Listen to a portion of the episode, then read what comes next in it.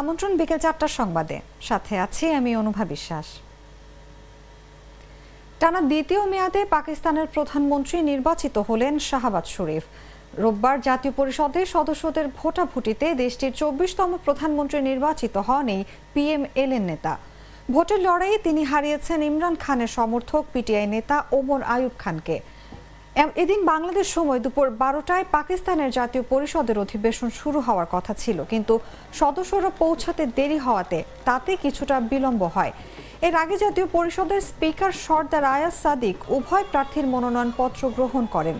প্রধানমন্ত্রী পদে জয়ী হতে হলে তিনশো ছত্রিশ আসনের বিধানসভায় যে কোনো প্রার্থীকে অন্তত একশো ভোট পেতে হতো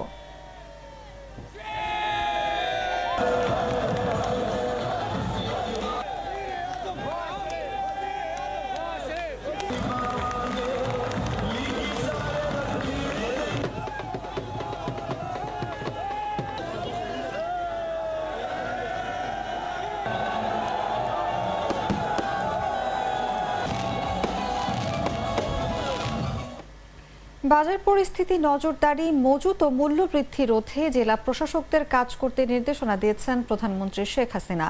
একই সঙ্গে ভেজাল রোধে অভিযান পরিচালনা এবং কিশোর গ্যাংয়ের উৎপাদ বন্ধে কাজ করার আহ্বান জানান তিনি রোববার প্রধানমন্ত্রীর কার্যালয়ে শাপলা হল থেকে চার দিন ব্যাপী জেলা প্রশাসক সম্মেলন দু উদ্বোধন অনুষ্ঠানে এসব নির্দেশনা দেন প্রধানমন্ত্রী উন্নয়নের কার্যক্রম আমরা গ্রহণ করি কিন্তু সেই সাথে সাথে দেশের মানুষের যে অধিকার সেটা নিশ্চিত করা দরকার যেমন এখন আমরা জানি যে রাশিয়া ইউক্রেন যুদ্ধ এবং কোভিড উনিশের অতিমারি যার প্রভাব সারা বিশ্ব ব্যাপী অর্থনীতিতে পড়েছে পৃথিবীতে এখন এমন এমন দেশ আছে যেখানে মুদ্রাস্ফীতি বা মূল্যস্ফীতি চল্লিশ ভাগও আছে এরকম বহু দেশ এখন বিরাজমান বাংলাদেশও এর থেকে দূরে না যদিও বাংলাদেশের মূল্যস্ফীতি হ্যাঁ, এখনও দশ ভাগের নিচেই আছে কিন্তু তারপরে এটা একটা সমস্যা রয়ে গেছে তো সেদিকে আমাদের সব থেকে লক্ষ্য রাখতে হবে যে আমাদের বাজার পরিস্থিতি কেমন আর তাছাড়া সামনে রোজা আসবে এই রমজান মাসে আমাদের কিছু কিছু ব্যবসায়ী থাকে সবসময় মজুদারি করে যা দাম বাড়িয়ে কিছু মুনাফা লুটতে চায় তো সেদিকে বিশেষভাবে একটা নজর আমাদের দিতে হবে কারণ এটা আশু করণীয় একটা কাজ আমাদের সামনেই যে কোথাও যেন এভাবে মানে কোনো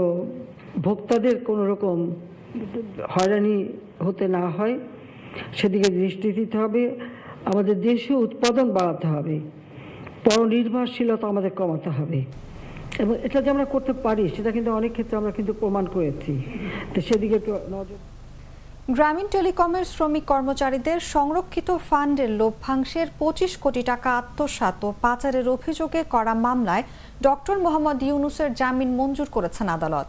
রোববার ঢাকা মহানগর দায়রা জজ আদালতের বিচারক জগলুল হোসেনের আদালতে তার আইনজীবী আত্মসমর্পণপূর্বক জামিন আবেদন করেন আদালত শুনানি শেষে তার জামিন মঞ্জুর করেন ডক্টর মোহাম্মদ ইউনুস ছাড়াও এ মামলায় গ্রামীণ টেলিকমের ব্যবস্থাপনা পরিচালক মোহাম্মদ নাজমুল ইসলাম পরিচালক ও সাবেক ব্যবস্থাপনা পরিচালক মোহাম্মদ আশরাফুল হাসান পরিচালক পারভিন মাহমুদ নাজনীন সুলতানা মোহাম্মদ শাহজাহান নুরজাহান বেগম ও পরিচালক এস এম হাজাতুল ইসলাম লতিফে আত্মসমর্পণ করে জামিনের আবেদন করেন শুনানি শেষে বিচারক তাদের জামিন মঞ্জুর করেন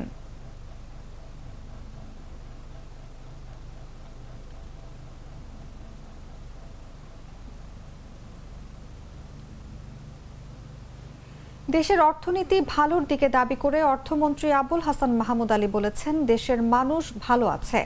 রোববার দুপুরে সচিবালয়ে সাংবাদিকদের প্রশ্নের জবাবে তিনি কথা বলেন অর্থনীতি কি ভালো অবস্থায় আছে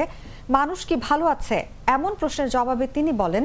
দেশের মানুষকে জিজ্ঞেস করেন আমি তো মনে করি ভালো আছে তিনি বলেন নতুন একজন প্রতিমন্ত্রী পেয়ে ভালো হয়েছে অর্থ মন্ত্রণালয়ের কাজের গতি আরও বাড়বে দেশের মানুষ কি ভালো আছে স্যার হ্যাঁ? দেশের মানুষকে জিজ্ঞাসা করেন আমি তো মনে করি ভালো আছি আপা আপনি একটু কথা বলেন আচ্ছা, আচ্ছা। রাজধানীর বেইলি রোড সহ আবাসিক স্থাপনায় রেস্টুরেন্ট বন্ধ চেয়ে হাইকোর্টে রিট দায়ের করা হয়েছে একই সঙ্গে গ্রিন কোজি ভবনে অগ্নিকাণ্ডে প্রকৃত দায়ীদের গ্রেফতার এবং আহত নিহতদের পরিবারকে ক্ষতিপূরণ দেওয়ার নির্দেশনা চাওয়া হয়েছে রোববার হাইকোর্টের সংশ্লিষ্ট শাখায় অ্যাডভোকেট মোহাম্মদ ইউনুস আলী আকন্দ রিটটি দায়ের করেন রিটে গণপূর্ত মন্ত্রণালয় সচিব মন্ত্রী পরিষদ সচিব স্বরাষ্ট্র সচিব পুলিশের আইজি রাজৌকের চেয়ারম্যান ঢাকা দক্ষিণ ও উত্তর সিটি কর্পোরেশনের মেয়র সহ সংশ্লিষ্টদের বিবাদী করা হয়েছে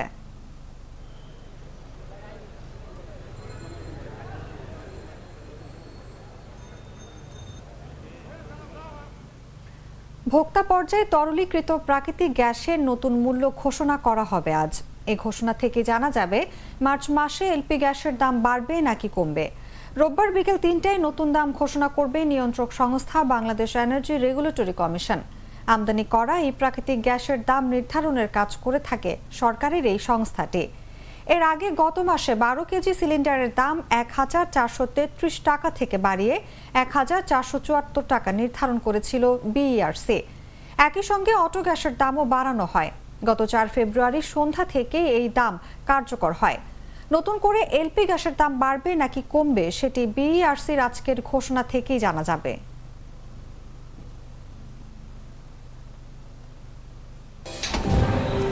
ফাংশনালিটি ও নান্দনিকতার পারফেক্ট কম্বিনেশন সাইন্টিফিক নজল ও ব্রাস বার্নার ক্যাপ পঞ্চাশ হাজার বার অটো ইগনিশন পঁচিশ শতাংশ পর্যন্ত গ্যাস সাশ্রয়ী আরফেল গ্যাস স্টোভ নিরাপদ ও গ্যাস সাশ্রয়ী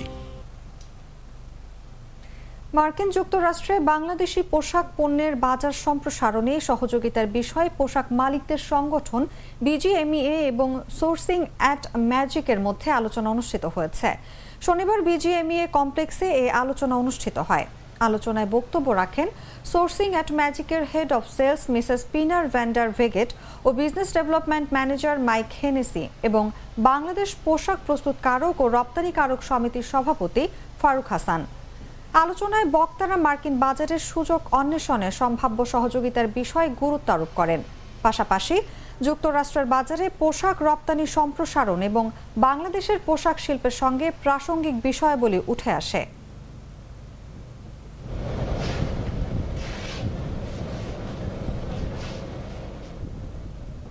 জানাবো আন্তর্জাতিক সংবাদ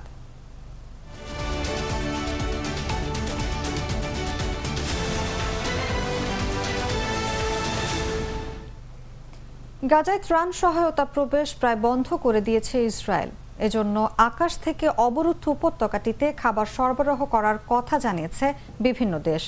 ফিলিস্তিনের গাজা উপত্যকার বাসিন্দাদের জন্য প্রথমবারের মতো আকাশ থেকে ত্রাণ ফেলেছে যুক্তরাষ্ট্র জর্ডানের বিমান বাহিনীর সহায়তায় তিনটি সামরিক উড়োজাহাজ থেকে প্যারাশুটের মাধ্যমে আটত্রিশ হাজারের বেশি খাবারের প্যাকেট ফেলেছে দেশটি এর আগে যুক্তরাজ্য ফ্রান্স মিশর ও জর্ডান আকাশ থেকে গাজায় ত্রাণ ফেললেও এই প্রথম আকাশ থেকে গাজায় ত্রাণ সহায়তা পাঠালো যুক্তরাষ্ট্র শুরু করেছে বিবিসি